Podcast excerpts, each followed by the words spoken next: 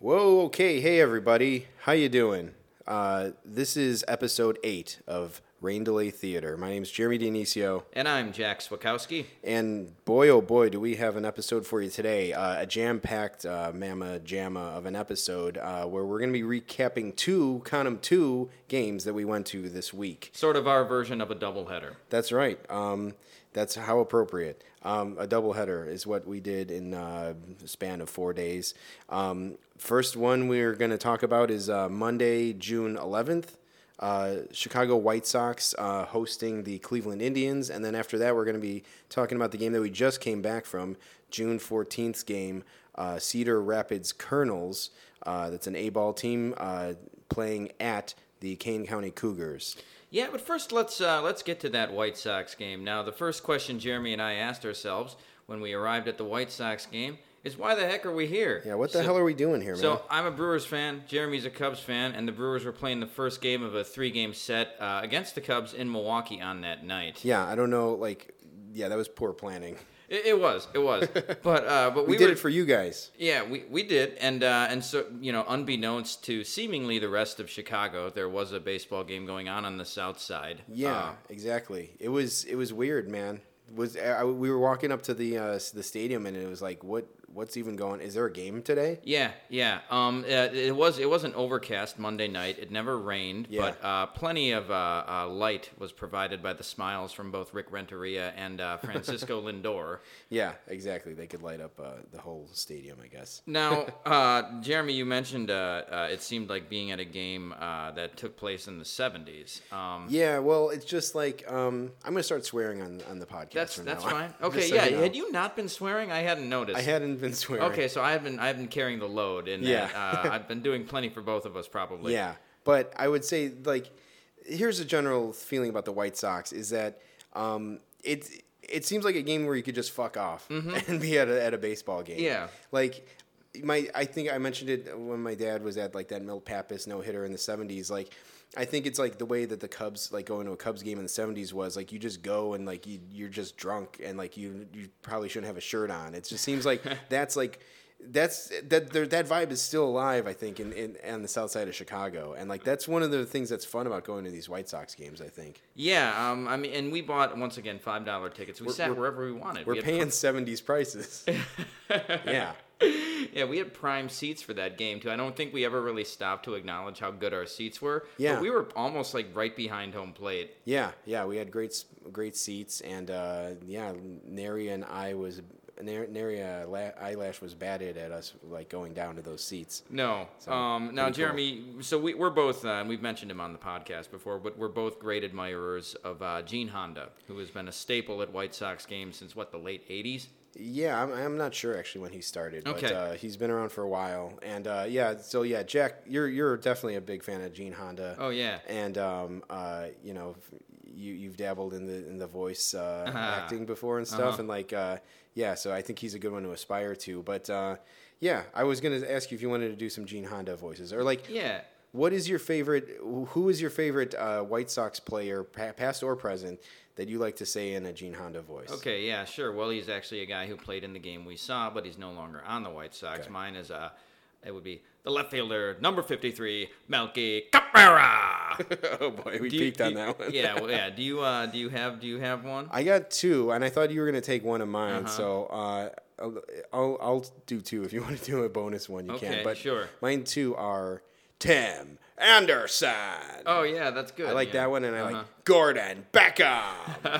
It's just fun to say. He also does DePaul men's basketball games. I don't know if he still does them. DePaul may have gotten too cheap to hire Gene Honda. But when they played at the Rosemont Horizon or the Allstate Arena or whatever, he used to do them. And he had this kind of this gimmick where when a DePaul player would get two shots, free throws, he would go... at the line, Billy Garrett Jr. for 2 shots, which I thought was kind of his own thing. Nice, which was nice. He doesn't seem like the typical basketball public address announcer. Sure, but he he does a good job, and it's always a treat to hear him at the games. So we, Jeremy and I, we had problems with the scorecards at the first game. Now, yeah. I don't know if the White Sox listened to our podcast or they listened to Jeremy's complaint to the fucking ticket hustler who called him up a couple weeks ago. Yeah. But anyway, it was almost like they sarcastically gave us really large scorecards. Yeah, I'm finding that a lot of these things that we're trying to, this is like baseball respect that we're trying to will, that we keep coming back to, is like getting thrown back at us in a sarcastic response, like karmically. The universe is throwing us this like karmically sarcastic response to the things we're trying to will as true baseball fans. Yeah, well, this scorecard looked like it'd be Andre the Giant could have used it. Yeah, it was massive. And Jeremy and I actually had brought a couple of small clipboards, which Jeremy picked up. So let's So okay, just real quick as a recap, we went to that first White Sox game, and if you haven't heard this, go back to episode 1 and check it out. But it's the great guaranteed rate field score card controversy. Mm-hmm. We showed up and they don't sell the scorecards anymore. We had to buy the programs, which had a scorecard in it, but it was a generic scorecard.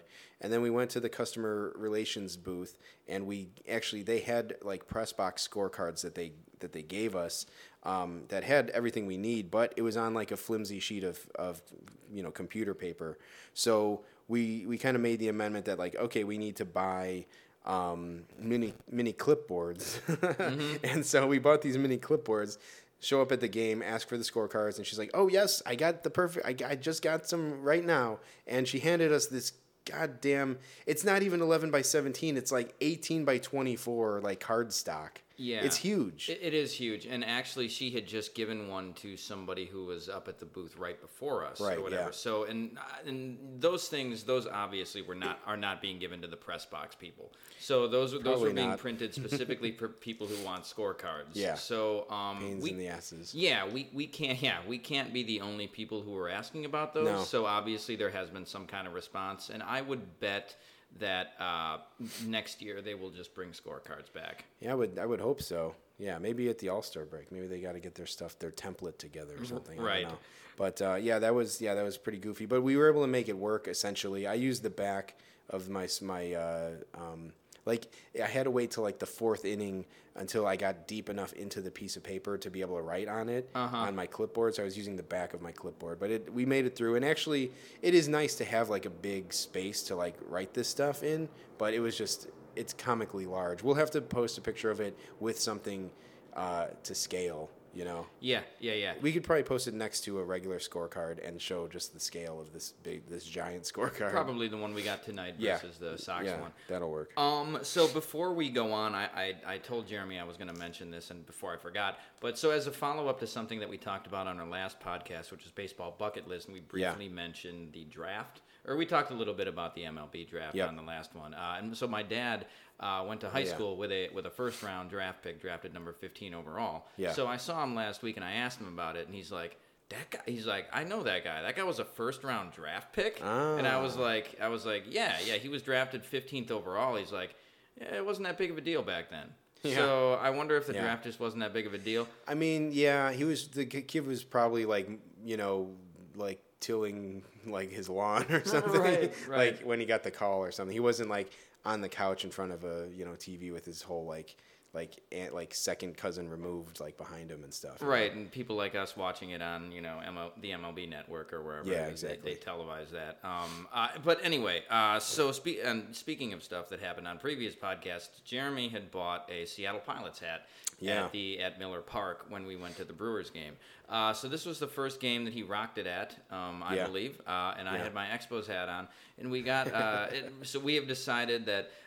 A Seattle Pilots hat is the one thing that will trump a Montreal Expos hat in terms of getting attention from people. That's right. It was an all-out baseball respect battle between me and Jack, and I didn't necessarily mean to evoke that, but like it was like it's the wild card to overshadow an Expos hat. Yeah, so the first time, it was some guy who yelled it to you. I think he was at like either a hot dog stand or some kind of... He was working there's like a charity, like you can buy like a blind bag, like autographed baseball for the White Sox for like $20. And I've considered maybe buying one. Mm-hmm. I'm sure I would get like Craig Grebeck or something, or like, actually I wouldn't even be that upset with Craig Grebeck, but you get JB Shuck or something. Yeah, exactly. But he was standing there, and like I feel like I was walking fast. We were walking to our seats, and the guy goes, "Hey, there's a pilot for you." So I was like, "Yep, hey, how you doing?" Uh-huh. I feel like on Seinfeld where they're like, "Hey, the K-Man's in town," and he's like, "Yeah, you got that right." Like, you know, I got to be ready to do that. Like every time I get a pilot's compliment, but yeah, he's like, "Hey, there's a pilot for you, Seattle Pilots." Yeah, I made that guy's day, so that was cool. Yeah, and then so we got to our seats, and then there was this vendor who was like, Seattle Pilots. Yeah, he was like, so I akin it to like the movie Cabin Boy, if you guys know Cabin Boy, but like they're all like grizzled like sea captain, like sea faring men, and like. Yeah, this guy looks like okay, again, if you guys go to the White Sox Park and you know the vendors, this is the guy. He's like kind of a chubby guy. He's got like a scraggly, gross beard, and like he looks like a grizzled like sea captain. Mm-hmm. And he just walked by and goes, "Seattle Pilots." So yeah, we got that guy, and then yeah, there was another guy who, when I was up getting some food, He remarked about your Expos hat. He did, and I swear to God that did happen. I was losing to Jeremy 2-0 at that point. Yeah. But he totally did comment on the Expos hat, and actually he came back and he then commented on Jeremy's Pilot's hat as well. Yeah, exactly. What a horror. Yeah, those cancel each other out, I guess. Yeah, but yeah, it was quite remarkable. And actually, at the Cedar Rapids Kane County game tonight, we didn't get any comments on our hats, which was a little disappointing. Yeah, no, we probably would have been more likely to have a parent say like, "Could you remove that so my son can see?" Something like that. But yeah, no compliments there. We were in the line of fire a couple of times, once for a t-shirt toss, once for a foul ball. So in a previous episode, I had mentioned that I have a thing where I hate t-shirt tosses. Yeah. And that really, we saw it firsthand. Ooh, doggy, did I see it? Yeah, man, Jack, I felt for you, man. They came by with a t-shirt. So we were in the section we were sitting in. For most of the game, or for the beginning of the game, the 5 rows in front of us were completely empty. And so some guy, the guy was, throwing T-shirts or whatever, and he kind of, was going to aim it for, the group closest to him, but he just, chucked it far behind, and it landed, a row in front of us. And, man, I could tell, I could see Jack tense up, and he kind of I could see that PTSD. Yeah, I froze, and I wasn't doing a bit. I legitimately did not want the t-shirt. It all kind of played out in slow motion. I saw him wind up. I saw Jack I saw it coming towards us. I saw Jack freeze like a deer in the headlights. Yeah. Yeah, we were talking about the movie It in the car ride to Kane County. I feel like if I was a character in that movie, Pennywise would just appear and throw a T-shirt at me, and it would engulf me. Yeah, it would turn into a giant parachute-sized T-shirt, and it would just suffocate. Yeah. And also, though, we came very, very close to getting a foul ball. We probably weren't as close as we were tonight at the Kane County game. Yeah. We'll get to that later. Two close calls. Yeah, we came very close to getting one. Jeremy would have had a better chance than I did because he was on the. I was on the aisle. I had my phone. I got stuck having my phone in my hand when that happened, and so the ball's airborne, and I took a baby step, and then I try to put my phone in my pocket, and if I had the old Hawk TWTW, I could have raced over there to try to make a play on it. Yeah, you would have had a long way to go, but it would have been possible. Yeah. So it ended up landing in a row in front of this couple who were carrying a sign that said, "We're here to see Melky." Yeah, and I think they said, "We miss you." It said, "We miss you, Melky," as well, or something like that. Yeah. So I'm happy with those people getting the ball. Yeah, they ended up getting it. Yeah, and actually, now I wonder if there are going to be Indians fans who make a sign that says, "We miss you, Melky," because I think he got cut today. Yeah, Melky is back on the market, I guess. So we So the Sox, they played the Indians, and Jeremy remarked that there were back-to-back steroid guys in the lineup. It's always nice. Let me pull up my scorecard. Yeah. It's always nice when you can have back-to-back steroids guys. Yeah. You want to get them. So we had batting against, like, right behind each other, so they don't pitch around one of them. Right. Yeah. So we had Yonder Alonso batting fifth. Cabrera was batting sixth. He was the DH. Yep. So Melky didn't have too bad of a game. He walked twice. He went 0 for 2. But it was, the game itself actually was fairly unremarkable. The Indians just kind of bullied the White Sox to a 4-0 win. I mean, it's a classic White Sox game, at least when we go to them. Yeah. Just pretty much blown out. Yeah, that, what was it, the fourth inning there, it kind of blew open a little bit. It did. So let's talk about the Indians and Sox a little bit here. Carlos Carrasco pitched for the Indians. Now, in the previous podcast, I had remarked that it looked like Kluber was going to be due to pitch for this game, but that ended up being #fake news. Yeah. Somehow Kluber ended up pitching on Sunday. So we saw Carrasco, and he had a brilliant outing. He went 7 innings, just 2 hits, no runs. Yeah. And he struck out 11. Yeah, no, that was good. I had at the game that I went in Minnesota without Jack, Carrasco pitched that game too, and I was a little bummed to see back-to-back Carrasco because he got rocked in that game. Mm-hmm. So it was cool to see him kind of bounce back and have not only like a Carrasco type game, like he's established that he can do, but he had an exceptional game, I would say. Yeah, and Giolito was actually pitching. Yeah, so Lucas Giolito started for the White Sox, and he was actually pitching quite well for the most part. He went 3 2/3. Yeah, sorry. Scoreless. I was just lamenting how the wheels came off. Yeah. So I mean, he went 3 2/3 scoreless, and then he walked 2 guys in that fourth inning, and they just with 2 outs, and they just made him pay. Yeah, pretty much. Man, I'm looking at the scorecard. The Sox got 2 hits, and they all happened in 1 inning. Yeah.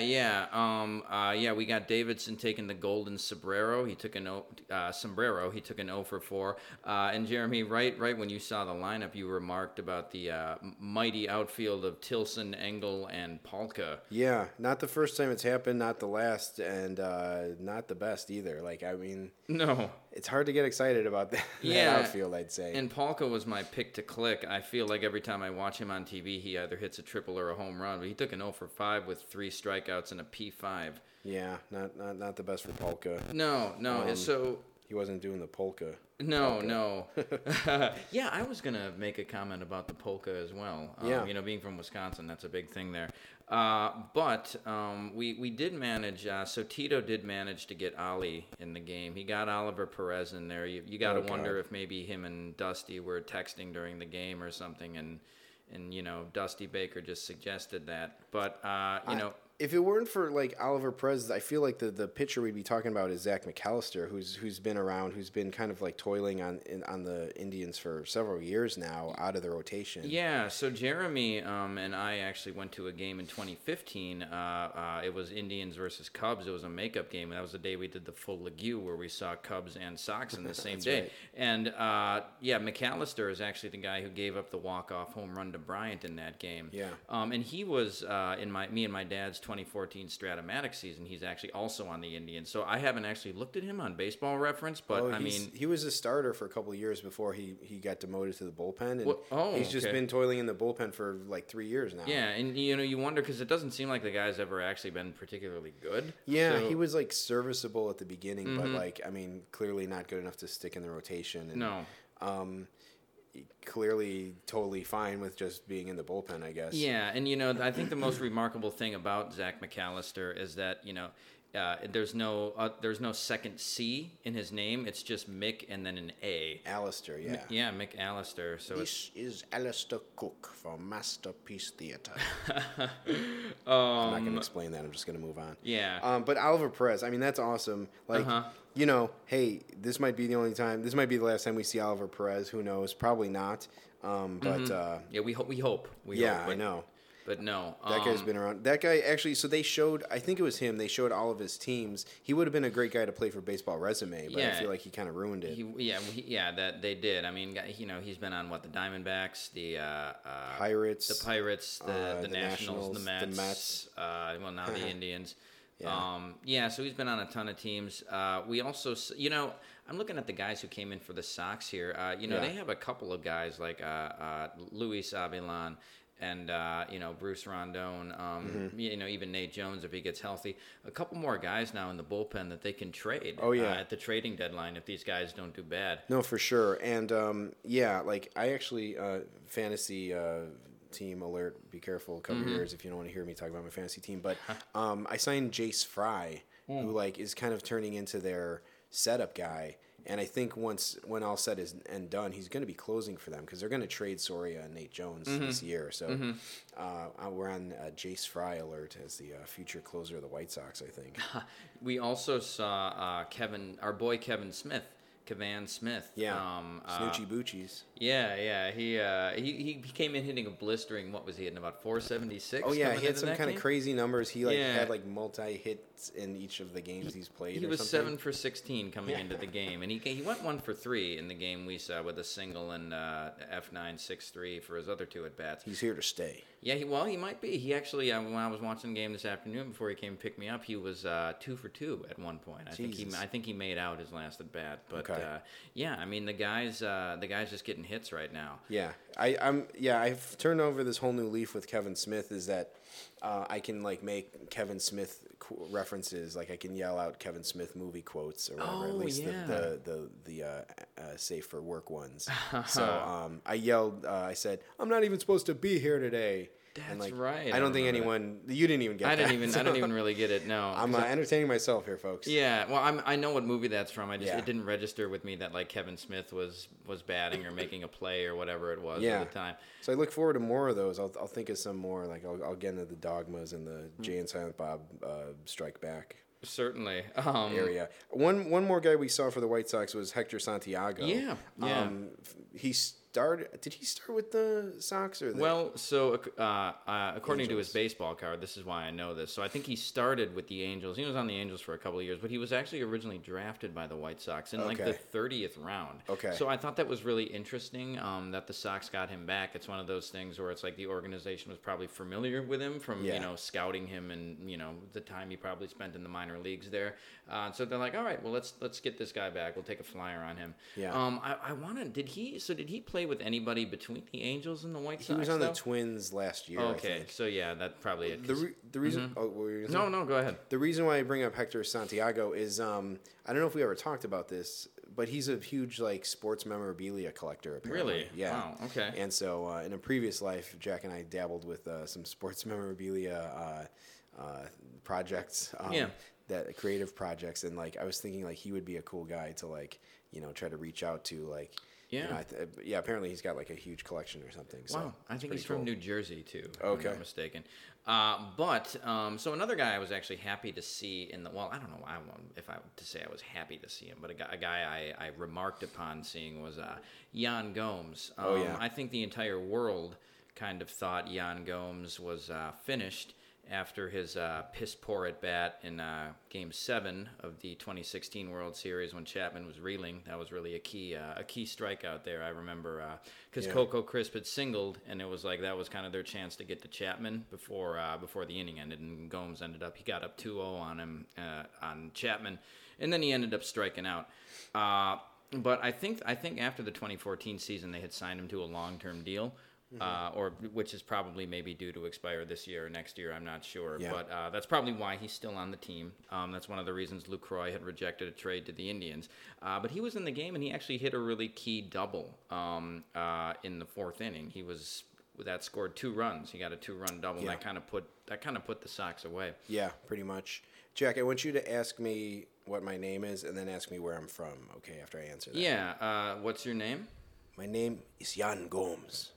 And where are you from? I'm from Sao Paulo, Brazil. But now I live in Knoxville, Tennessee.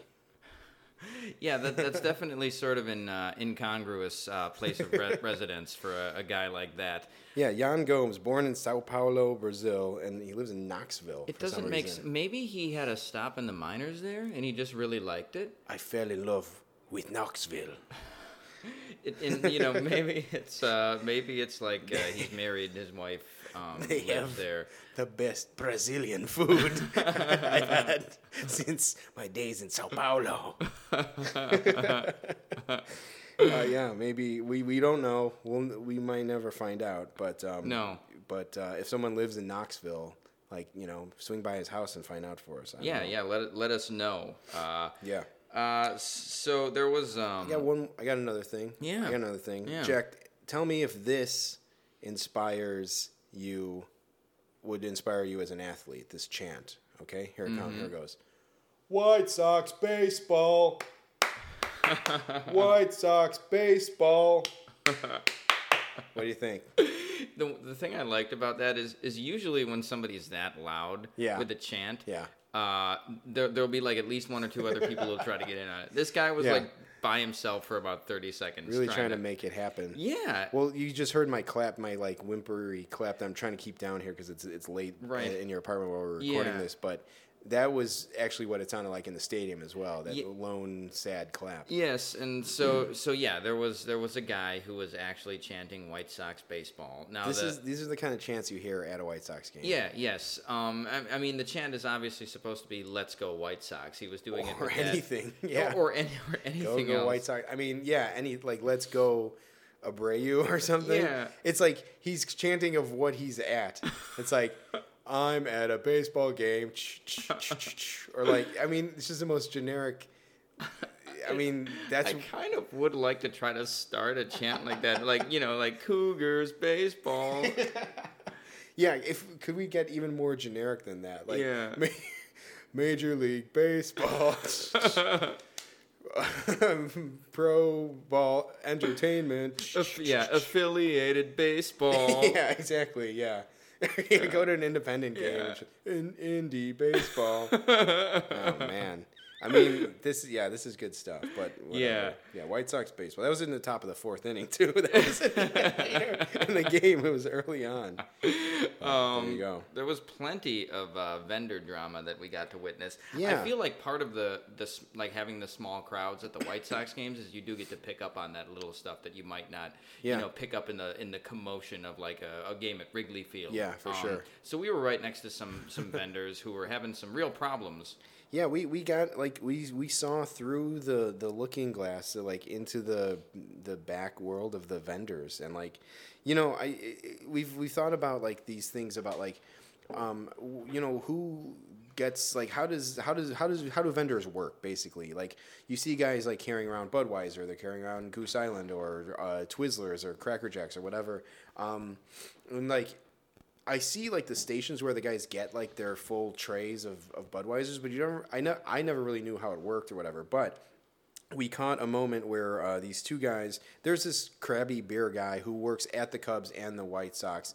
I mean, he looks like, I don't know, a dad from a 1970s sitcom or something. Yeah, like, he's a big tall, loud, gray-haired gentleman. Yeah, he kind of looks like that eagle from the Muppets or from Sesame Street. Yeah, that's a really good eagle guy, and he kind of carries himself like that too. Yeah, at least in terms of the other vendors there. Pretty stiff. Yeah, and so we've actually seen him at a game before where he yelled at one of the other vendors. Yeah, for being in a section. Yeah, so it must have been two guys who had he must have had like a Budweiser or whatever, and another guy had Budweiser, and they were in the same section. Right, that's one thing that we've picked up on heading into the game is like they don't like the overlap on turf, I guess. No, and so in that game the guy was like, "What are you doing here? Like, what are you even doing here?" Or whatever. And so that guy in the game we went to on Monday, he was like, you know, I thought I was going to be one of two guys on Bud. Now there's six guys out there. Yeah, he's like he came up to another vendor like venting, and he's like, "I'm done. I'm done with him. Yeah. I'm done. He told me that it was going to just be me and another guy on Bud. And then I turn around, and there's six more guys on Bud." Yeah. And then the other guy goes like, "I was wondering why you took Bud." Yeah. It's like, he's like, "Never again. Yep. Never again." And he went, "That's all she wrote." I wonder if he left for the night or something. I don't know. I think it was probably a hollow promise. Yeah. He said, "I'm done after tonight." I have that written down too. I do. Yeah, so we'll hold him to that because I'm sure we'll see him again if we go to another game. I'm sure we will. But Yeah. So there, this guy. There was another one. There was another situation. Yeah. Yeah. There was. Well, didn't you run into that guy one time at a Cubs game, and like you tried to like say something to him, but he was just kind of a jerk. He was a jerk. Like I was sitting in some seats that I was told by the people who I got the seats from. Like, hey, you know, our guy Bob. That might be his real name. Mm-hmm. Like, you know, we got Bob, our beer guy, and like, yeah. I don't know. I think he was just like. He was dismissive of us or something. He rubbed me the wrong way. I forgot what happened, but yeah. I didn't like. Well, actually, I remember. I think that guy was like. I was sitting on the aisle once, and he was like making some transaction, and he was kind of shoving his like tray in my face, and I actually had to like put my hand up and like push it back. Yeah. Like, but the guy seems like kind of like a jerk. Yeah, anyway. I feel like he's one of those guys. If it was like your first day of work, he like wouldn't be. Nice to you. Yeah, all, exactly. You know? Yeah, he would try to intimidate you to like run you out or something. Yep. Yeah. He's the guy you would be afraid of. So yeah. But there was one more thing. Yeah. With the beer guys. Oh yeah. It was later on in the game, but I can't remember now if it was the same guy. No, it was. I think it was different guys. But one guy came up to another guy and he's like, "I'll take as many lights as you got," because he needed. I don't know. He had one or something. He wanted more, and he's like. He wanted to like trade this guy for Bud Lights, I guess, or something. And the guy's like, he said like, how many do you need? He's like, I'll take as many as you can. And then he's like, no, I'm not trading. Like he's like, I'll sell them to you.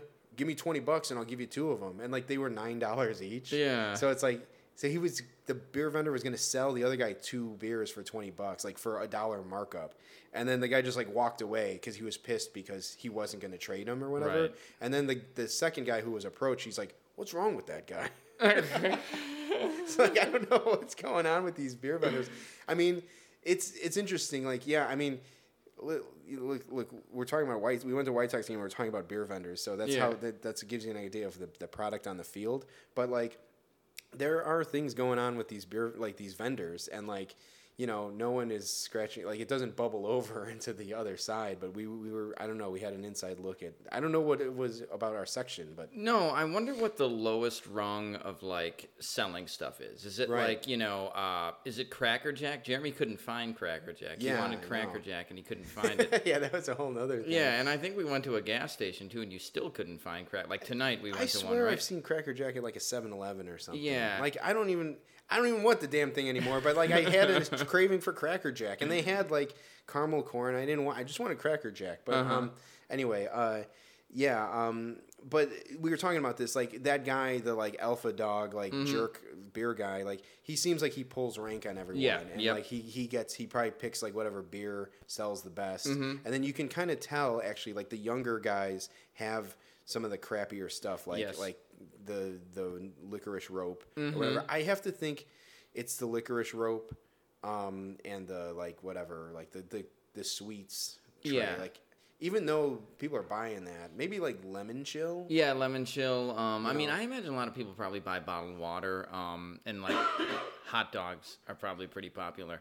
Yeah. But, yeah, because I saw the licorice ropes, was it tonight or were they at... Well, tonight the guy had him and he was swinging around like a lasso. Yeah, that's right. Yeah, but I imagine that would be close to the bottom rung.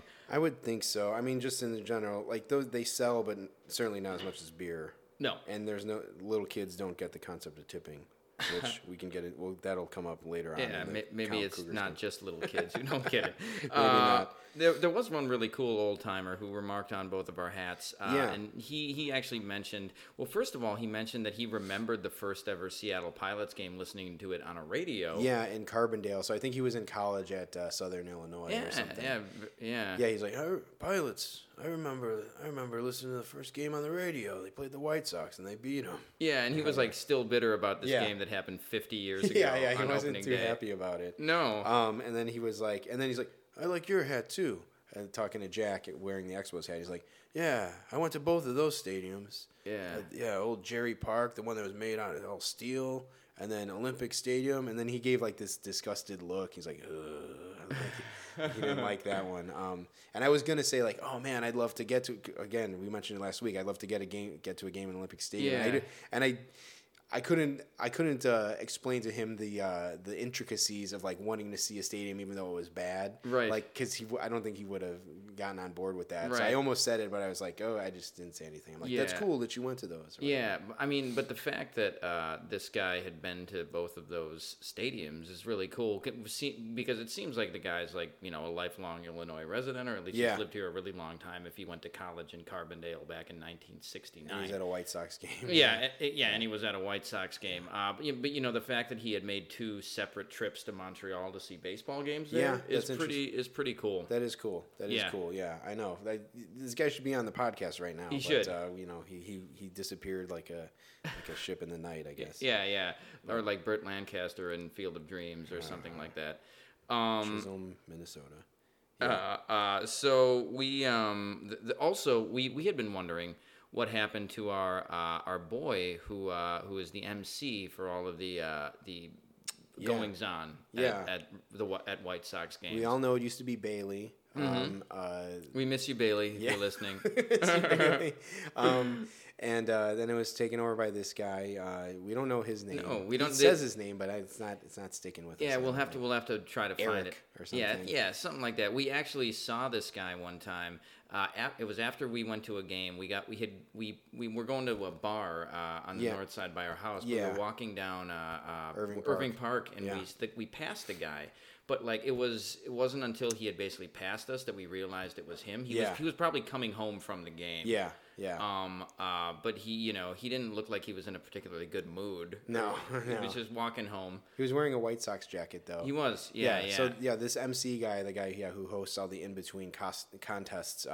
Because it was weird because we I drive. Sometimes I'll drive to the Green Line and take the Green Line in, and I think we did that. We took the Green Line, got in the car, drove back up to Irving Park, and then saw this guy coming back. We crossed paths with him. Like we saw him like a half block down wearing his White Sox jacket. Mm-hmm. Like that's the guy. Yeah. And we were we contemplated for a good 2 minutes about going back to talk to him. Yeah. We didn't. I kind of regret that now. Maybe there'll be another opportunity. But that guy also does, not to bring up DePaul basketball twice in one podcast, but he also was like briefly the MC for games there, and he would do stuff there, and they would dress him up in like a blue like demon tuxedo. It was like, man, he I guess the guy's just like a professional. He's probably an actor, but he does these MC gigs. But they made him do. They're not giving him much to work with this year. If we're being honest, I don't know if Brooks Boyer is still in the promotions for the White Sox, but they got to come up with some better between innings. Promotions. Yeah, there was this one promotion they did where they basically had three kids playing a home run derby video game, but they had them they filmed them like looking at their cell phones and playing on their cell phones, but they didn't even show the game on the screen. I don't know if they were trying to show it because they showed kind of like an interface of what the game maybe looks like, but like it was cut off on the screen. Mm-hmm. So basically we're just sitting there looking at this. We in the audience are sitting there looking at three teenage boys on their phones, like flicking something on their phones. It's like, this is what I paid even $5 to see. $5 was an outrage to pay to see this. Like I could, look at this like in front of any high school or something. Yeah. I mean, hey, I'm on board with, trying to name a bunch of dog breeds and then seeing how many dog breeds a player can name, or doing a trivia question, what number did such and such wear? I mean, and they didn't even do any of those. Like those are home runs every time. Where's the Adam Eaton video where he's trying to name teams and he couldn't even name the Diamondbacks, the team that he had just come from? That happened a couple years ago. Yeah. So that was great. Very visually stimulating. One thing really quick to talk about, to get back on the field stuff, you touched on Francisco Lindor. Mm-hmm. One thing that we thought was pretty cool, and I want to get back to the whole Mr. Smile thing, mm-hmm. but we can talk about this really quick, was that Lindor, between innings, after the Indians would come off the field, he would stand out in front of the dugout and, like, high-five everyone who came back into the dugout. Yeah. So it's, like, sign of true captain. Like, this is a guy – this is why he's, like, considered, like, the face of the Indians. Like, he's, like – I don't know if he's the official captain of the Indians, but, like, he's the leader of that team because he's out there, like, giving high-fives to all the players. Like, it was very cool. Like, yeah, and you figure – he does it every inning. And, yeah. You know, to do that over a 162-game grind is, is pretty crazy. Yeah. And that's another thing too, where it's like you can't do that if you suck. You know, you can't. True. You can't make a move like that. So he's, you know, obviously he's got. It takes a little swagger to do that as well, which I like. But also, you know, he seems like a really positive teammate, and I'm sure guys just love playing with him. Yeah, for sure. It was cool to see. And you know, a well-liked guy. His nickname is Mr. Smile. Yeah, and so I was, you know, we were thinking that, you know, Rick Renteria, obviously his nickname is Ricky Sunshine, aka Smiling Rick. So I could think the only thing that could make Ricky Renteria stop smiling is to hear that Francisco Lindor's nickname is Mr. Smile. He's encroaching on his smile territory. He is. It was almost like that ballpark was not big enough for the both of them that night. I can imagine there's some bad blood there. Yeah, sure. You know, I'm surprised Renteria didn't see, like, Lindor, like, doing the high-five thing, and then he started jumping out after the inning. Yeah, he's, like, looking over his shoulder. He's like, hey, come on, guys, here, high-five. Yeah. Yeah, but... I don't know. I'll get into it now. I've been waiting for the right moment to just launch into Ricky Renteria a little bit. Like... as a Cubs fan, is one of those things where, like, listen, I felt bad for Ricky Renteria when they let him go, but, like, there were actually some fans who were like, you can't get rid of Ricky Renteria, like, for this Joe Madden guy. Like, he's, you know, he's leading the team. It's like, give me a freaking break. Like, if you have a chance to hire Joe Madden when they had a chance to hire him, you throw anyone out, like, for that. Like, they owed Ricky Renteria nothing. He got paid that year that they got rid of him. You know, I liked the concept of, like, hey, he's, like, leading the Cubs back. You know, he's, like, kind of grooming these young guys. But first of all, Dale Swaim had just done that for 3 years, and it got them nowhere. And, like, the script changed. Things happened. Like, players got better quicker. So, like, yeah, Ricky, you got to go. But, you know, I was going to say... Here's an example, and I can't stand how just smiley he is. He's just, like, smiles about everything. It's like, it's not everything is not great. Like, the Cubs were horrible.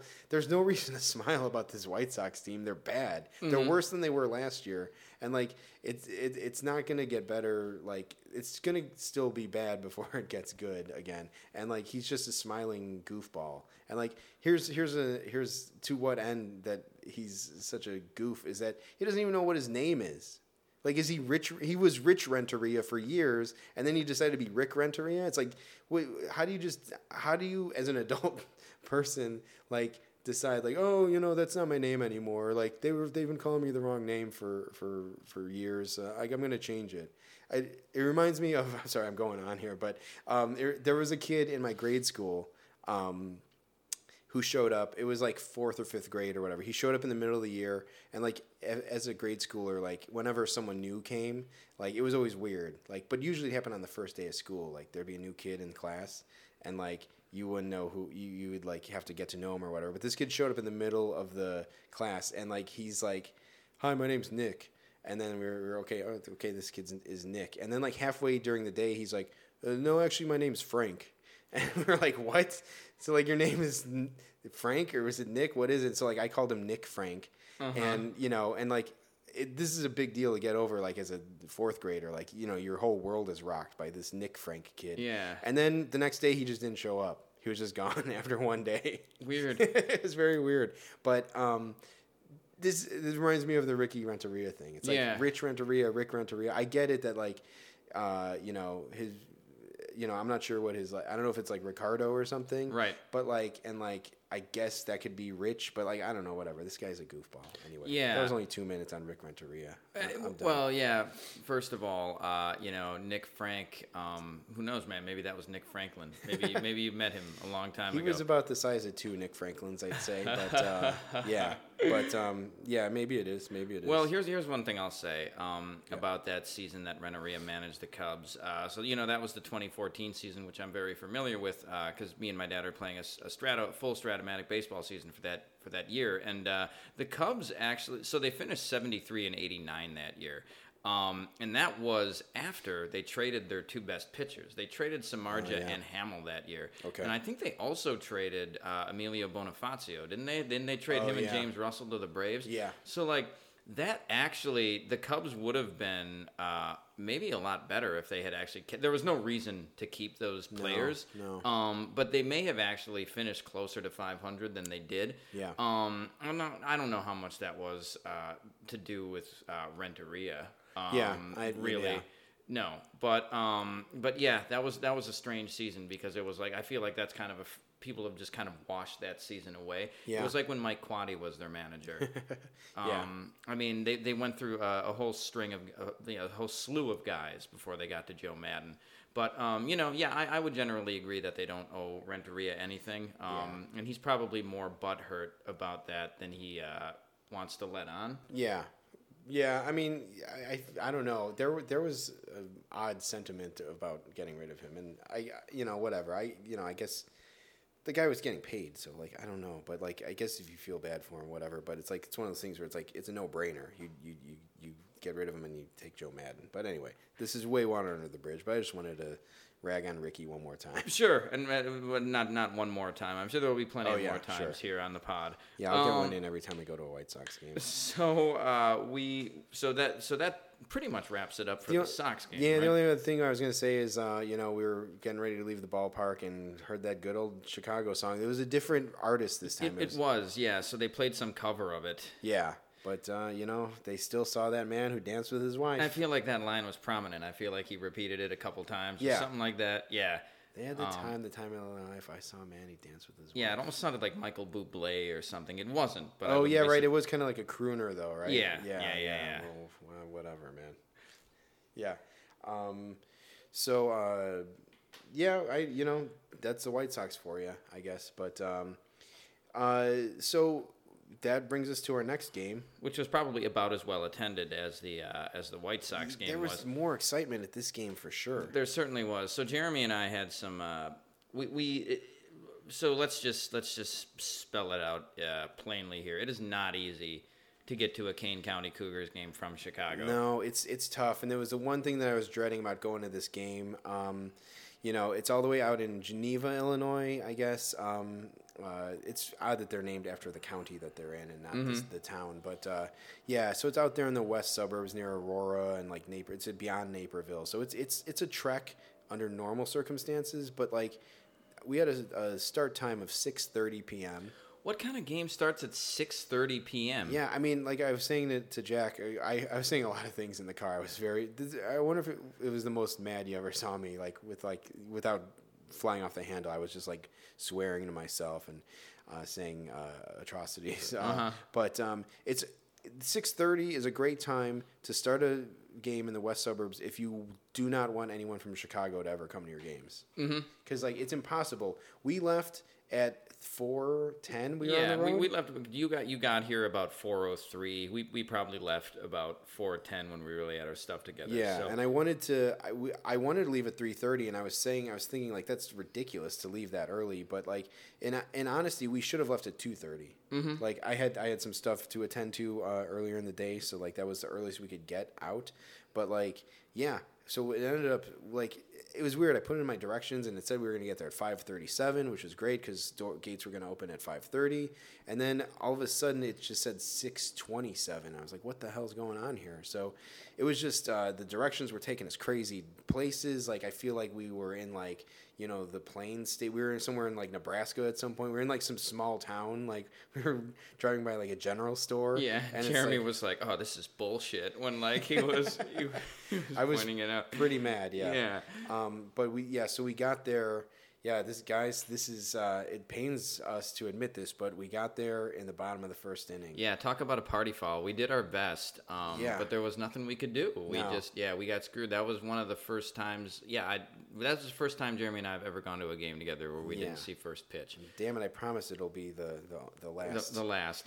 Well, here's the thing too. We kind of got screwed because we did get up to the stadium at about like 6:23ish. Yeah. But then there was all that stadium traffic getting into the parking lot. I mean, this like it was probably harder to park the car here than it would have been at any White Sox game. Yes, yeah, it was crazy. But, you know, I mean, it's normal. People are, like, coming in a park. But, like, yeah, it took us, like, a good, like, 10 minutes to just get through that. And so we walked in at, yeah, we walked in for the second batter of the bottom of the first. Yeah, so we did see Jazz Chisholm get his first at bat. So before we walked into the stadium, though, there was, okay, so we might as well get into this now. But so we were there. Jeremy and I were mainly there to see top prospect Royce Lewis. Yeah, number one draft pick of the Minnesota Twins last year in 2017. Yeah, you know, and it's not every year you're going to get the chance. Jeremy and I are going to get the chance to see the number one overall draft pick play in the Midwest League. Yeah.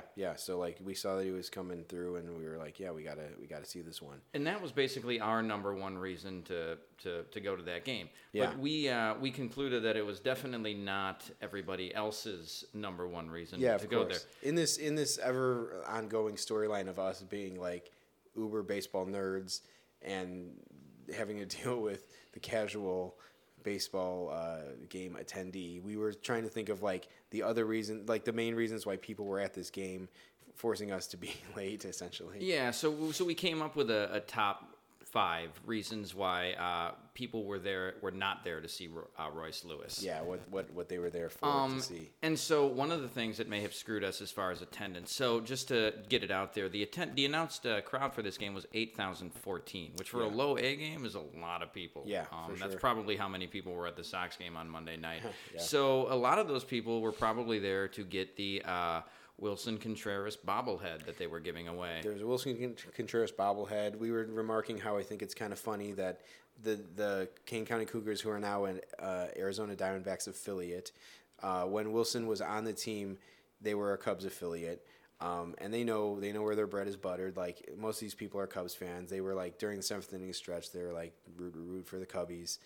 There were a lot of Cubs shirts and jerseys in the audience, in the crowd.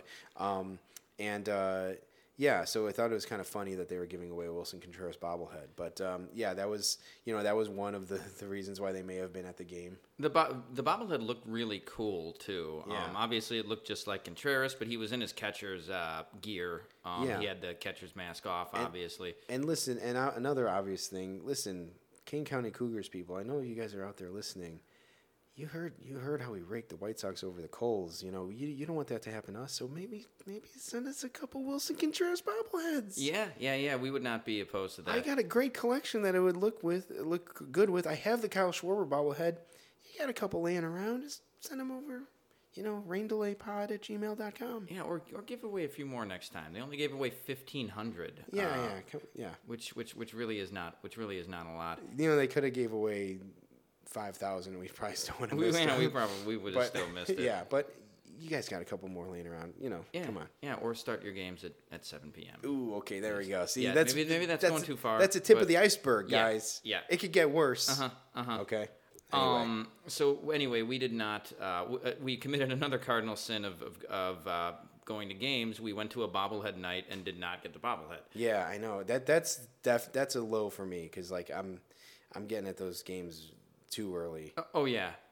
Jeremy tries to go to every bobblehead game for the Cubs every year, right? I've been to every bobblehead game for the last like 8 years or something. Yeah. I don't know. So that should describe to you the dire situation we were in to start this game. And actually, in the top of the first, we missed a Royce Lewis double, which was unfortunate. I know. We were relieved to see that they hadn't scored, and it happened so fast that we thought that like they probably went 1, 2, 3, so it's like okay, we missed Lewis, but we didn't miss him do anything. And then we look and he had doubled.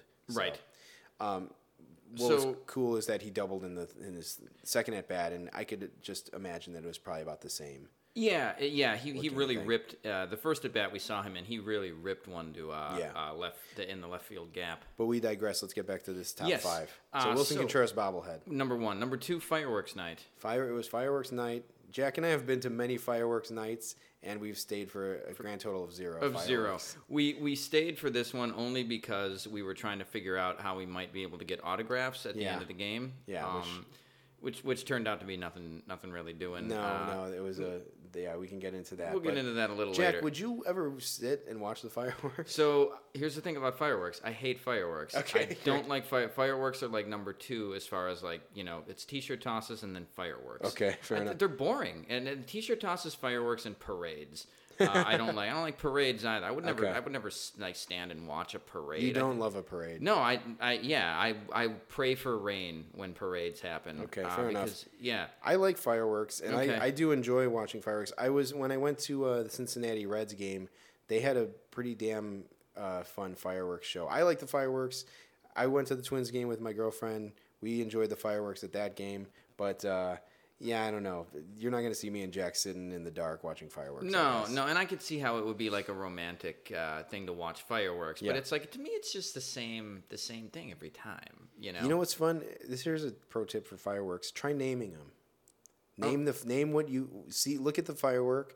See what like emotion it evokes in you, and try to name it based on that. It's maybe a new wrinkle to firework watching that you're not exploring. Oh, I cannot name one. What's the name of one firework? There was one I was watching with some friends a couple years ago, and we called it the Champagne Chandelier. Okay, so is this names you've come up with? Yeah, you make up your own name. You make up your own name. Yeah, I thought they had specific like names for different kind of explosions. No, the whistling witch? No. Oh, okay. Those were a real firework, but they were a ground-based firework that whistled like a witch. Okay. Anyway. So that's number two is fireworks night. Yeah. Number three is dollar dog night. Not only dollar dog, but dollar soda and I think dollar beer, too. Was it dollar beer? Was that why the beers were so... They looked really small. They were tiny, yeah. Yeah, I was going to say, well, I would have maybe indulged in one or two, but you probably should have got one. Yeah. Well, I was thinking like, you know, maybe it would have been fun to indulge a little bit, but like I wouldn't have wanted to have to pee like the whole ride home. Yeah, right. Know? And what if we got Royce Lewis's autograph and he smelled beer on us? Yeah, right. He would be so disappointed. Well, he's 19, so he'd be like, man, I wish I could have some of that beer. Yeah, right. Like, okay, Royce, here you go. Take a sip. Yeah, right. What do you think, little guy? Send him on a downward spiral. Yeah. Ruin his baseball career. Yeah. So wow. So because. So when we first got there, it seemed like there were more people packing the vending stands than there were actually sitting watching the game. The lines were crazy. Yeah, they were. And actually, that's kind of how it seemed for the whole game. Yeah, I picked a good spot to go get my food. I got right in and right out, but that was like, what, the sixth inning or something. Yeah. I wasn't even like considering going up there earlier than that. Yeah, Jeremy, you got some dogs, right? I got some dogs and then some. Yeah, I don't. Did you want to disclose? Oh yeah, sure. Okay. 4 big ones. 4 dogs. I got four dogs. They actually look kind of small, to be honest with you. Yeah, they were not too bad. Like, yeah. But like, I don't know. They're everything you want. Like sure. in a dog. It took me a while to get used to it, but like the first one was like I was trying to suss it out, but like they were perfect dogs. Especially for $1. I think I just ate 4 because they were $1. Because they were $1. Yeah. I had 4 like so $4, 4 dogs, $4.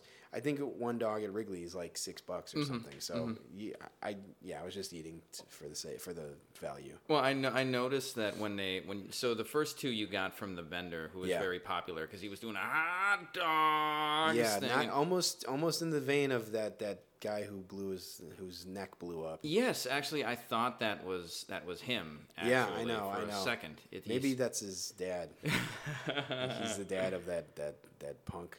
Yeah. And this guy was also balancing the hot dog like cooler case or whatever on his head. Yeah, that made it into the Instagram. So I've been doing that thing where you can save the like the stories. You can save it onto the profile. So I've been saving them all, and like they're all labeled by game. So I'll go ahead and I'll save all of the ones from tonight. So you'll be able to go to Rain Delay Pod on Instagram and see these snaps or not snaps, but Instagram stories.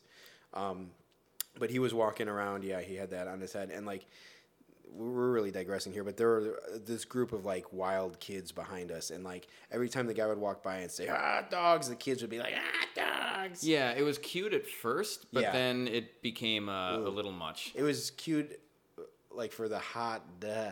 And then, like, from the very first time they said it, and then, like, the augs to every time after that, it was not cute. Yeah, the parents should have kind of reined that in a little bit. But yeah, I guess they're outnumbered. Those kids like are running that show. Yeah, there were like our section was like half little kids. There was like 15 kids. Yeah, I don't know what was going on there, but it was a birthday party because we'll get to that. Oh, that's right. We'll get to that later. But yeah, right. But anyway, so yeah, Jeremy, when you bought those dogs from that guy, though, I noticed that he only gave you two little mustard packets. Like, that didn't seem like enough mustard at all for two hot dogs. Here's the thing. Okay, let's talk about this tippin', no tippin', pippin', no tippin', Jeremy. Uh-huh. Listen, I had $4. I rolled up with $4 cash in my pocket. I did go to the ATM at one point and get $20, but I was keeping that in case I was going to make an offer to someone to buy their Wilson Contreras bobblehead. Yeah. So I needed that 20 intact. So I only had, and then I bought scorecards, so those were $2. So I had $2 cash in my pocket, excuse me, and I wanted hot dogs, but I didn't want to get one, and so I got two from this guy, and I didn't tip him. That's just the way it is, and I felt bad about it. I was talking about it an inning afterwards, he also threw me two small packets of mustard, and they were not enough. Did you watch me squeeze them out onto the thing? Yeah, I saw a little bit. I was wringing the hell out of those packs, trying to get every last drop, and I needed it. Mm-hmm. But here's the thing: the other two that I got from the stands, I loaded them up nice with onions and mustard, and I put some pickles on there and some jalapenos, and quite honestly, those hot dogs are just better with just mustard. And that first round, it was actually just enough. I don't know. It was I don't know. It wasn't bad. I could have used more, but if I had more, I would have put too much on. Mm-hmm. So maybe that guy was onto something. I owe that guy $1, I think. Yeah. Yeah. I think his name was Joe. He was doing a good job. Yeah. So Joe, we we'll send $1 to the Kane County Cougars. Hot dog Joe. With your name, yeah, hot dog Joe. So that was reason number 3. I think maybe reason number 4 would have been the chance for the fans to actually dance the YMCA during the first pitching change, because that was into that. That was legit going on. Yeah, that's they're carrying that over from Wrigley Field. From Wrigley Field. That got onto the Instagram stories. Actually, I did a nice little zoom in on the doo doo doo doo doo. It's fun to stay at the YMCA. Yeah. So check that out on the Instagram stories. But yeah, I don't know. Did we ever come up with 5? I don't know. I feel like 5 was Royce Lewis, but then we're like, he's probably not even 5. No, he's probably some other stuff. Maybe funnel cakes. But those funnel cakes look good. A lot of people had funnel cakes there. Did you see the funnel cakes? I did see those. Yeah. Okay. Yeah, those did look good. So Jeremy and we mentioned that there was a very close call with a foul ball. Yeah, we had another. This one was even. The closest. This was right by us. Yeah, it was so weird. Okay, so it's not even it's weird. It's silly for us to even describe it, but it came up. It was a right-handed batter was up. Yeah, we were sitting pretty much behind home plate, on just to the right of home plate, mm-hmm. and a guy popped it up, and it went straight in the air. It was an up the elevator shoot, pop up, and it went up there really high, and whenever a foul ball comes to you, you're like, oh, watch out, but it's usually never near you. And then it came up, and it was like, nah, it looks like it's going to land a section to our left. And then it was just up, and then it was just kind of coming down, and we were like, wait, this is coming. It's at some point on its descent, we were like, no, it's coming right at us. Yes. So it landed 2 people over from us, essentially. Yeah. 1.5 people over from us. And from me specifically. And, yeah, I don't know if I could have tried to reach in there for it, but this mother was coming down. Yeah, hard. I mean, it must have been hit realistically about 75 feet in the air at least. It was really high, and it picked up a ton of speed as it was coming down. Yep, it was not a ball that you would want to try to barehand. No. So what ended up happening was there was a couple in front of us. An older, a middle-aged couple, whatever, and it ended up coming down, and she let it go. She kind of made a half-hearted play for it, and it came down and it smacked real hard on the aluminum bleachers. But she said it clipped her hand on the way down, so she kind of went for it, but kind of not really. Yeah. And she got it. It kind of landed on the bleachers and just kind of plopped right there. There was no ricochet, which was another thing I was afraid of. Yeah. I would have had to climb over people to get it, but for as much as I want a foul ball, I probably should have like made a more earnest attempt for it. Right. But like it was pretty fast. Yeah. It was coming down fast, and also there's I think we had talked about this on a previous podcast, but there's that moment when you're watching a ball in the air and it's a home run, and there's that moment of realization where you realize it's not going to come down before the fence is there. So you realize it's going to go over the fence. The trajectory. You can see the trajectory, and this was kind of a similar thing where at a certain point the ball was in the air and it kind of sliced, and just there was that moment of realization where we knew it was going to come down right at us. Yeah. Now the weird thing about these seats at Kane County is they're not like regular seats that kind of like fold down, and you can sit on them there. Those are the box seats, yeah. Oh, so the box seats are like that. Yeah, those red ones like two in front of us. Yeah. Okay, are the bleacher seats. So we were in like the bleacher seats. Yeah. So there wasn't any room to go anywhere. So if that pop fly would have come down right on us, it would have we would have had to absorb it with our bodies. Yeah, you have to make a play. Yeah, you would have had to make the play. So anyway, this lady got it, and good for her, because she stood her ground with it, and she tried to get it. She earned it. And so after she got it, these kids that were behind us started screaming, "Give it to him! It's his birthday. Yeah, give it to him. You know, I wish I could have gotten that ball so I could have turned around and either A, just said, no. Like, I've waited my whole life to get a foul ball. No, I'm not going to give it to you. Or done like a Joey Votto and be like, wait, whose birthday is it? Him? And then, like, pretended I was going to throw it and then been like, no. I'm sure the parents would have loved that. But you know what? Fuck that. Fuck them. Like... I'm gonna keep the ball. It's like it's my right to keep it. Those kids were insufferable. Like, yes. It would have been nice to be like, you know what, kids, if you would have zipped the lip a little bit and saved my eardrums, maybe I would have given you the ball. Actually, I wouldn't have, but maybe I would have. But you're little hellions, so I'm gonna keep it. Yeah. Anyway. But that was a cool close call to a foul ball. Jeremy and I then began talking about, I wonder when eventually we're going to get a foul ball. It's going to happen. Yeah. We were thinking about it. Like, I think, like, you know, going to Cubs games, especially where I sit at Cubs games, like, the odds, I'm putting myself squarely against the odds of getting a foul ball. But, like, if we keep going to these minor league games, like, it'll happen one of these days. Mm-hmm. I think I got to start bringing my mitt. I don't know. Yeah. You know, we talked about that. Like, we're carrying all this stuff, especially at the damn White Sox games. We're carrying a friggin' clipboard in because we have to. Yeah. Yeah. You know, if you see two guys coming up to the gate at White Sox Park with clipboards, it's me and Jack. Yeah. Well, and now that the scorecard looks like that, that joke where a guy will have like a scroll of paper and then it'll just like roll down about 100 yards. Like that's what the scorecards look like. So, you know, we're carrying a lot of stuff. It's hard to have a mitt too. But it might not be a bad idea to bring one in the future. We're going to have to do that. And, so we should have talked about this before our close call. But there was a guy who made a feeble play attempt, whatever you want to call it, at a foul ball earlier in the game. And I was really letting this guy have it to Jack. Yeah, Jeremy said some things that would absolutely get us flagged for this podcast. The vilest stuff. Yeah, just some of the very worst stuff. But about this guy. He was sitting in, like, the luxury boxes. Yeah, so he was sitting in the, he's probably got city hands, been counting money his whole life, as they'd say in Jaws. But yeah, he was up in the luxury boxes. It was a very similar situation where it was, like, high in the air and it was coming down right at him. And, like, he was sitting right at the corner. So, like, he was sitting, like, at the corner of, like, a balcony. So there's nowhere else to go. Like, there was no one to his left.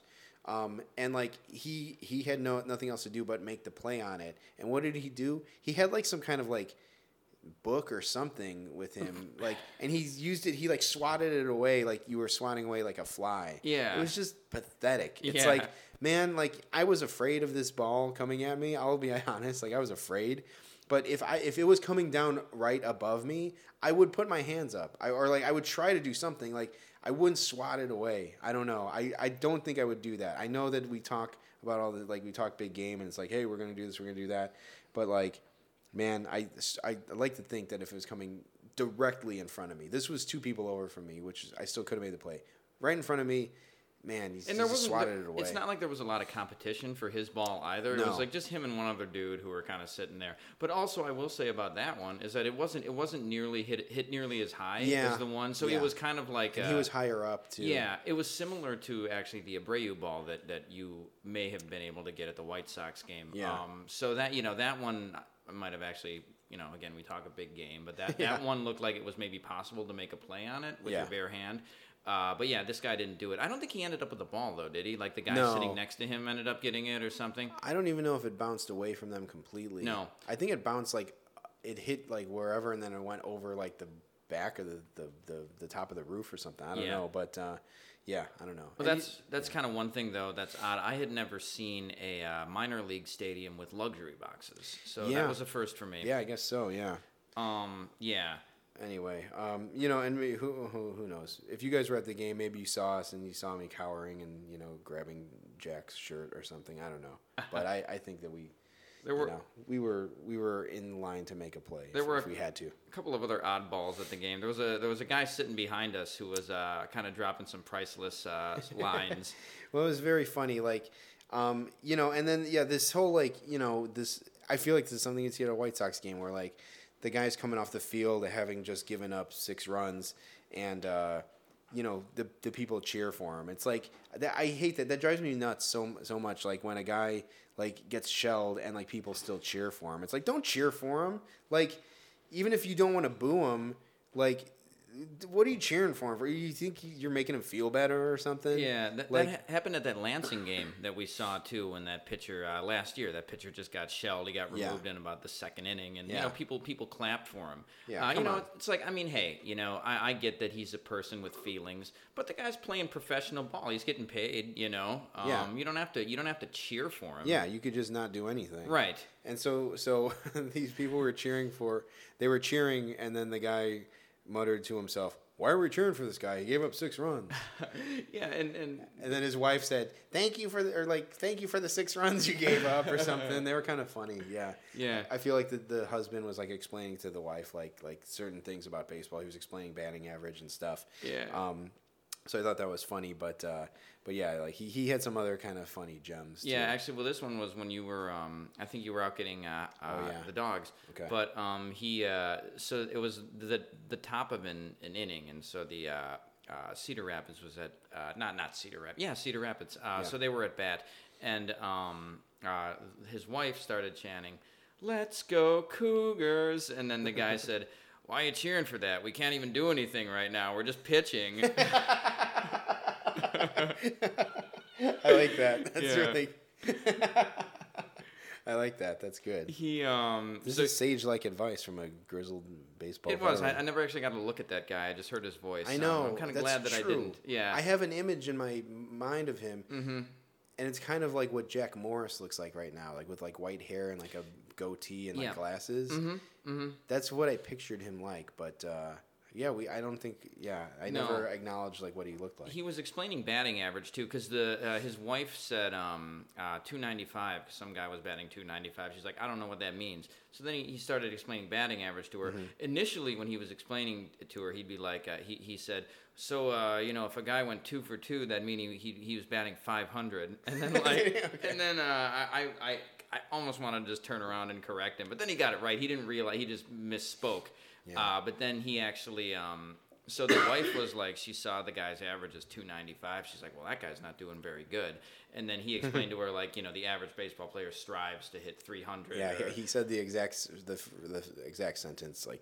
Baseball players strive to hit 300. Yeah, which is true. Yeah. But sure. I guess that's something to remark upon is that we're such big baseball fans, and for us, we know that hitting 300 is the holy grail of a player's career. If he ends his career with a 300 average, that's great.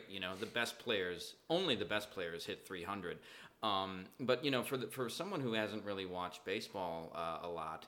It might seem to them that making an out every 7 out of every 10 times you come to bat wouldn't be good. Right, exactly, yeah. Well, I like that whole analogy that they say if you just get a hit 3 times in every 10 at bats, you're a Hall of Famer or something. Yeah. All it takes is 3 out of 10 shots to make it to be considered like a Hall of Fame type of player. I think that's a cool analogy. It is. And, you know, it makes you feel better about, like, other things in life when you, like, think about how much failure there is in baseball. Yeah, exactly. Yeah, these guys are failing 7 out of 10 times. Yeah, and they still, I mean, and that's still good. That's really good. Yeah. Yeah. So that guy was funny, and there was also a guy in front of us who was a little bit annoying, who thought he was funny. Jeremy, what was your nickname for him? Well, I dubbed him the avuncular banker. Yeah, he looked like a banker. Yeah, and I was trying to think of, like, what else does he kind of look like, but I couldn't think of it. Like, maybe like a motorboat salesman or something. Like, he was just like a suburban, like, dad. Well, you know? he had one of those faces. I kept trying to think of what actor he looked like. But he didn't really look like an actor. He just looked like somebody from Central Casting, who would be like a small role in something. Well, it's funny. Okay, so we looked up. We wanted to double check that avuncular was the right adjective to use, and it was like, what was it, like, lighthearted, genial? Yeah, it was like kind-hearted in an uncle sort of way. Yeah, it's kind-hearted, like, whatever, jovial, but referring to an uncle, which was weird. It's like I had no, like, I knew what I was basically right on, like, what I thought it meant, but I had no idea that it was specifically attributed to an uncle. No, how many like adjectives are specifically attributed to, like, a tertiary family member? I don't know. It's weird. It's like aunt-like or something like, something like that. Avuncular. Yeah. So this guy, you know, he kind of maybe thought he was like the uncle of everybody in his section, because he was like standing up, and at one point he stood up right in front of me and I couldn't see the batter. Yeah, and he was talking to some guy. Like, there was someone down our row who, like, knew him, and he's like, "Oh, hey, how you doing?" Yeah, yeah. And then at one point, somebody a couple rows in front of him threw him a hot dog. I don't know. Did you see that? No. Yeah. So, like, I guess maybe he's like a season ticket holder. Yeah. Well, these people knew each other, but it's like, okay, that's great that you know each other, but you're not sitting next to each other. You're not even in the same row. Right. Like, go take it to the concourse. Yeah. This guy was just turned around, standing there like a dope, like, not realizing what's going on. Mm-hmm. It's like, get out of here, dude. Yeah. Like, you know what I was thinking about this guy? It's like he's one of those guys where they're like, "Oh, that Jim, he's a real riot." Yep. Like, and he's not. He's just annoying. Mm-hmm. That's who this guy was, the avuncular banker. There was a competition at the end, or a game at the end of of the game, where people would throw, like, numbered tennis balls onto the field and try to hit, like, this circle of tarp. Yeah. And, you know, if you got the ball in the circle, you would win a prize. But this guy had one of those balls. But the moment I realized that he had one of those balls was because, like, one of the ladies with him, like, just, like, reached into his pocket, like, unbeknownst to him, and, like, just took the ball out. But it's like, don't reach into this guy's, like, pocket. Like, it's like, this is it looked obscene. You know, well, and I, you know, probably brings him back to his wild college days. Yeah, yeah. I was like, it was kind of off-putting. He probably had a joy buzzer in there or something. Yeah. What a riot this guy was. Yeah. Sit down. A million laughs. Yeah. So we might as well actually talk about the game a little bit, since we did take in a baseball game. There were a lot of prospects again, so we lucked out. It was the driving force for us to come down there, like, for sure, like Royce Lewis. But then when you look at the MLB pipeline, like, top 30 rankings for these teams, there was a good amount of guys that were worth seeing. There were, sure. And the guy who really stole the show was Alex Kirilloff. Yeah, Alex Kirilloff, first round draft pick in 2016. I think it was 16. Twins, and you said 15th or 16th overall. It was like 15th overall, I think. Yeah, and so the reason why he's still in A-ball is because he missed all of 2017 with an injury, right? Mm-hmm. Yeah, I think, he did get hurt, I think. Yeah, which is a shame that his development has been delayed a year, because this guy was, like, rocking it. He was killing it in the game, and, like, you know, at this point, he might be, like, sniffing the majors already if he had another year under his belt. But this guy was looking really good, and, of course, he's pitching against A-ball competition, but, like, like with Austin Beck, like what we were saying with him is like he's not long for Class A. No, not at all. He'll get promoted probably within the next month. I think he ended the game at probably with a 327 average or thereabouts. Yeah. I mean, he had 4 hits. I think he was 4 for 6. 4 for 6, 2 homers, 2 singles, 4 RBIs. Yeah. One of his home runs was to left center. That was his first home run. Yep. And his second home run was off of a lefty, a complete moonshot. Yeah, he's a lefty. He's a lefty batter. He's a lefty batter. And it was just a total moonshot. Moonshot by textbook definition. Yes, yeah. It was up in the air, real high, and just stayed there. Yeah. It was awesome. It was awesome to witness. Yeah, he looked great. Lewis looked good too. I mean, he was 2 for 5 with a walk and 2 doubles. Cedar Rapids Kernels, come for the Roy Lewis, stay for the Alex Kirilloff. Yeah, absolutely. He looked good in the field too. Yeah, he made a nice play in one of those innings, the 4th inning maybe. Yeah, no, the 2nd inning. He also had a rip in his pants, which I'm not sure where that happened. Yeah, we missed that. Yeah, maybe it happened in that game, or like maybe it happened in a previous game on the road trip, and like they just didn't have enough pants. An A-ball, yeah, that might be. An A-ball, yeah, even for a guy who got a nearly $7 million signing bonus, like that may be true. Yeah. There was also Randy Rinn. I was going to make a Randy Wynn reference during the game, but I didn't. Randy Rinn. We ended up seeing him on the Cougars Wall of Fame as a guy who played for Kane County and also made the majors. Randy Wynn, that is. So they had a guy named his first name wasn't Randy though, right? It was Rinn. What was his first name? We don't have a roster. Yeah, they don't have I'd have to look on my phone. I think it started with an R though. But anyway, he was hitting well. He was hitting well over 300. Not a lot of pop for a first baseman. I think he only had 2 homers. But there was also a dude named Trey Cabbage. Yeah. We spent the entire game trying to come up with a nickname for Trey Cabbage. Jeremy came up with a pretty good one. Yeah, Coleslaw. Coleslaw. Yeah. Coleslaw. Good old Coleslaw. So we'll be following him too. He had the look of a player who might make it to the majors. He had he looked like a big guy, maybe 6'2" or 3. It seemed like kind of like a muscular guy. He was no batting gloves, which was pretty cool. Oh, I didn't notice that he wasn't wearing batting gloves. No batting gloves. Okay, yeah. Hey, that's Coleslaw, man. Yeah, Coleslaw don't wear no batting gloves. No, he so he was a left-handed hitter as well, and I imagine that when he eventually makes the major leagues and achieves stardom, the right field bleachers will be known as the Cabbage Patch. Yeah, that's right. We also saw a good pitching performance by Bailey Ober, who didn't have great numbers coming into the game, but you could have fooled me. He had a great line, especially in one of these A-ball games. Yeah, great line. He was listed as about 6'8", so he's got the look of a guy who might make the majors. And also he got into a jam in the 7th inning, so it looked like he was going to get lifted from the game. He loaded the bases, and he ended up single, walk. Yeah, but he ended up he bearing down and getting out of that inning. He had 2 big strikeouts with the bases loaded, and then he got a 6-3 ground out to end it with only 1 run coming across in that inning. Yeah, for sure. Yeah, so that was cool to see for sure. When you go to these minor league games, like you're predominantly there to see the position players because the pitchers are usually getting their brains beaten. But Bailey Ober was he had a good game. 7 Ks, 1 walk, 2 earned runs.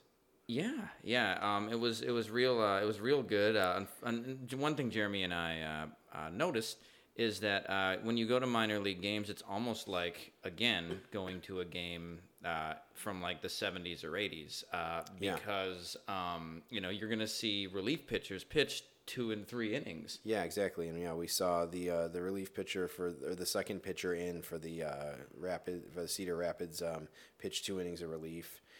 Third guy in for the or second guy in for the Cougars pitched 2 1/3, and then the last guy pitched. What did he pitch? Like 2 innings? Yeah, 2 innings. He had an ugly line. 2 innings, 3 hits, two runs, both earned, 2 walks. Yeah. And his name was Abraham Almonte. So we did see Abraham Almonte tonight. Which one? We're not going to tell you. But so he pitched also a guy named Peacock. What was his first name? Matt Peacock. Matt Peacock. Don't know if he's related to Brad Peacock. Yeah, I was going to say maybe he got some of like Brad Peacock's bad karma from maybe. That. But he had a real ugly line. 4 2/3, 10 hits, 6 runs, 5 earned. I'll say this: the Kane County, they're these pitchers weren't getting a whole lot of help from their defense. No, yeah. So one of the guys we came to see for the Cougars was Jazz Chisholm, Jazz Chisholm, born in the Bahamas. He's from the Bahamas. Okay. And he was drafted. Oh man, names. There was another guy in his same class that overshadowed him. I can't. Why can't I think of it? But he was like a lesser known guy who kind of came under the radar. He's the number 3 ranked prospect for the Diamondbacks organization right now, and he didn't have a great game. Took 3 errors. 3 errors. Kicked the shit out of it. Yeah. After that third error, I think most Kane County fans probably wanted to do an Uncle Phil to this Jazz after that. After that one. After that last one. That's a good one, man. We should have led with that. That's great. Yeah. So anyway, I do think from watching Chisholm, he's a little guy, but he had 9 homers, so obviously he's got some pop. I do think that maybe number 3 is a little bit high for him to be right now as far as their overall rankings. I mean, we got a small sample size of only 1 game. Yeah. He looks like, judging by his defense, he's not ready to play shortstop at the major league level. No, he definitely has some more growing to do. He definitely is going to have to probably put on some more muscle. Mm-hmm. He could, Yeah, he could be something. They also had a guy named Grote John. He didn't do much. He made a nice catch out in left field. He was the left fielder for Kane County. Nice diving stop. Yeah, didn't do much in the game, but had a good name. Had one of those good minor league names. Yeah, for sure. So Akil Badu. Yep. Not no relation to Erica Badu. Different spelling, as a matter of fact. Was a center fielder for the Kernels. He was in the top 30 ranking. Was he a second-round draft pick? He was a supplemental. He was a compensation round B draft pick, which I think is the second. Yeah, between the second and third rounds. Yeah, he made a nice catch in center field too, if I recall correctly. Yeah. Jose Miranda, he was playing third. They have him listed as a second baseman, but he played third base, and he made a nice diving stop as well. Okay. He's in there like top prospects and stuff. So there was some good stuff, and there was actually even a couple prospects in the top 30 for Cedar Rapids that didn't get into the game. Jacob Pearson, who was acquired from the Angels last year, we didn't get to see him. But we were there for the prospects. And not those other things that we listed before. Yeah, and we were going to maybe try to get some autographs, but the situation was not what it was in Beloit. No, I think, we're finding out that Beloit is really the place to go to get your autographs. Which is tantamount to just standing on the sidewalk and waiting for and knowing that these guys are going to have to, walk by you. Yes. This one, and granted, we got there late. Probably that's the time to get the autographs is early on. Mm-hmm. So we got there late. We waited around to see if, there was going to be any fan interaction with the players. And the only thing that we saw was Alex Kirilloff running game with his girlfriend at home plate. Yeah. That was literally it. He may have signed a couple, some people shoved their way in. Yeah, he may have signed a couple of them who got there early, they were in front. Yeah, he might have done that. And then we were walking around the side, and we saw the bus out there. But the grounds of the stadium are such that it's almost the stadium is in the middle of a big parking lot, and there's the boundary line, and in between there's a narrow drive path, and that's where the team bus was. And so we kind of walked around there. You couldn't exit out to that area, and so we walked around this. We left the stadium and walked around, and we were looking back there, but it was like if you walked to the back of a Jewel, to the loading dock or something. Yeah. It was dimly lit, and there was no one else around, and we thought. We were as scared as the players probably would have been of us. Yeah. Lurking back there. So we thought that was just maybe crossing the line just a little bit. It was. I was game for it. Yeah, I think Jeremy would have been game for it. It's probably me who called it off, and maybe just me being a wuss. I don't know. Well, we could have done it for the podcast and saw what happened, but we probably would have been tackled and beaten severely, or possibly arrested. Yeah. But and another thing I remarked to Jeremy. And Jeremy probably would have been able to get me on this, is that it would have been harder to recognize who the players were. Oh, yeah, for sure. If they were just in their street clothes. Yeah, that was my biggest fear, is asking for Alex Kirilloff for his autograph, and then he's like, I'm Cabbage. You know? It's like, sorry, cabbage. Yeah, yeah. I did come up with a nickname for you, but I'll save it for another could you time. Sign this coleslaw? Yeah, exactly. Yeah. Wait, were you saying, can you sign this and sign it coleslaw, or sign this jar of coleslaw? Yeah. I have this jar of coleslaw for you to sign. Don't ask me why. Okay, cool. Yeah, so I don't know. It was cool. It was very cool to see. Like I was saying to Jack, the fact that we dealt with friggin' crazy traffic and that we missed the top of the first inning and we missed the bobblehead was almost tempered by how good of a game Kirilloff had and getting to see Royce Lewis make some like nice plays. So it was a cool game to go to for sure. It was, and we had great seats. It was a beautiful night for baseball. And so, yeah, really no complaints. We had a really good experience. It was a lot different from Beloit. Yeah, just a lot completely different atmosphere. Yeah. You could tell, like, the different vibes. Like, and granted, it was colder and, like, rainy that game. Mm-hmm. But, like, yeah, there's a whole different thing going on in Kane County. Yeah, same league, big difference. There was one more thing that happened. Jeremy didn't want to justify it. I didn't want to give this guy the time of day. But I think it was funny to me. Yeah, well, we had a better day than this guy. So there was a group of like 20 somethings like walking out, and it's funny. Like we were all those guys, but like. At one point in our lives. And they were probably 22, 23, maybe a little older than that. They weren't like super young. Yeah. No, exactly. But like, yeah, now you see them and you hate them and you find them annoying. But like this group of like, yeah, like dudes and like they were with their girls or whatever. And like they were walking out and there were these like parking, they're not traditional parking cones. They were like these parking divider things that like, I'm not gonna be able to explain them, but they're like stand up straight. And they go up they're probably about like 4 feet high or something like that. Or maybe even taller than that, maybe like 5 feet high or something with like legs. And like they kind of wobble back and forth. But like they're like parking dividers. They're like orange and they're meant for like, you know, directing, like telling you where to drive or something like that. So he was like walking. I don't know if he was like texting or what. I don't know if he did it on purpose. Like sometimes these friggin' guys who are like have like no like... They don't have anything interesting to say, so they'll like run into something to try to make like to be funny or something. So like he like, and Grant, I've done that myself as well, but I whatever. He like ran into this parking thing and it hit him in the face, and then he goes like, oh fuck, like he said it like loud like that, and like his friends were like laughing at him and they're just being like. Doofuses or something. Yeah. And there was a woman next to them, like a mother who was like maybe in her like late 40s or something. And she's like, I have a kid here.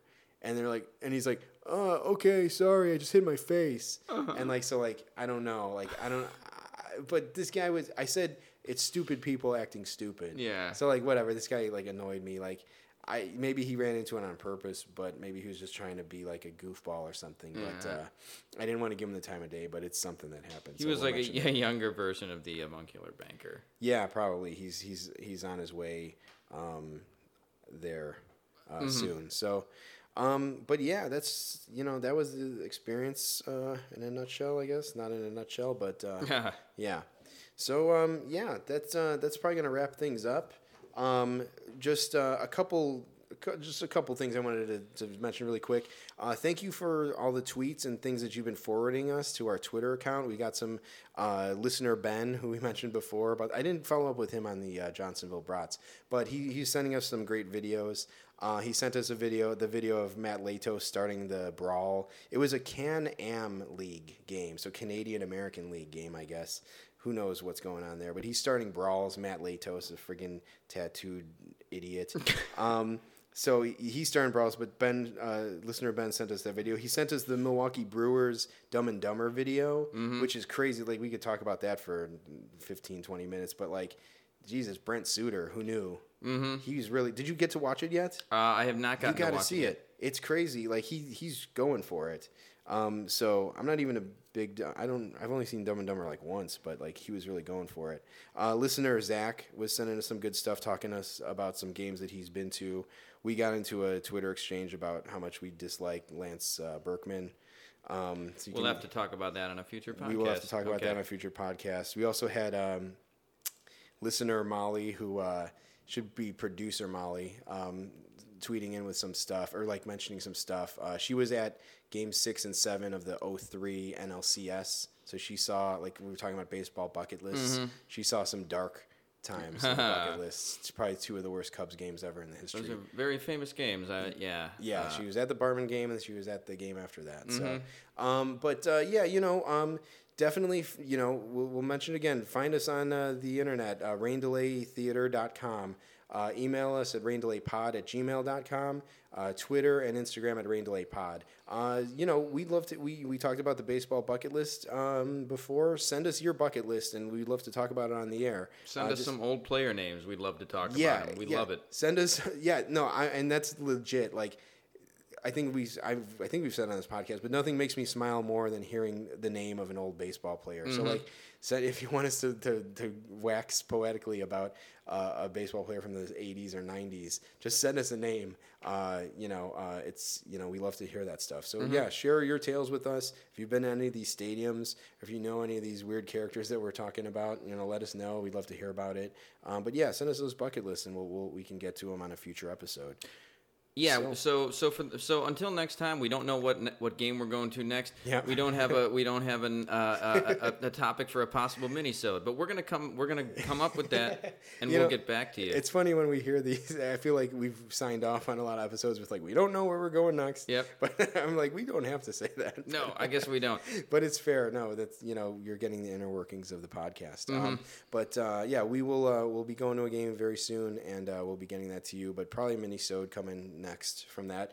Jack, we got through all this in an hour and a half. That's only 10 minutes longer than our last episode. I like it. We're becoming more efficient. We are. And that's we're passing the savings on to you, the listener. So for Jack Swikowski. And for Jeremy Dionisio.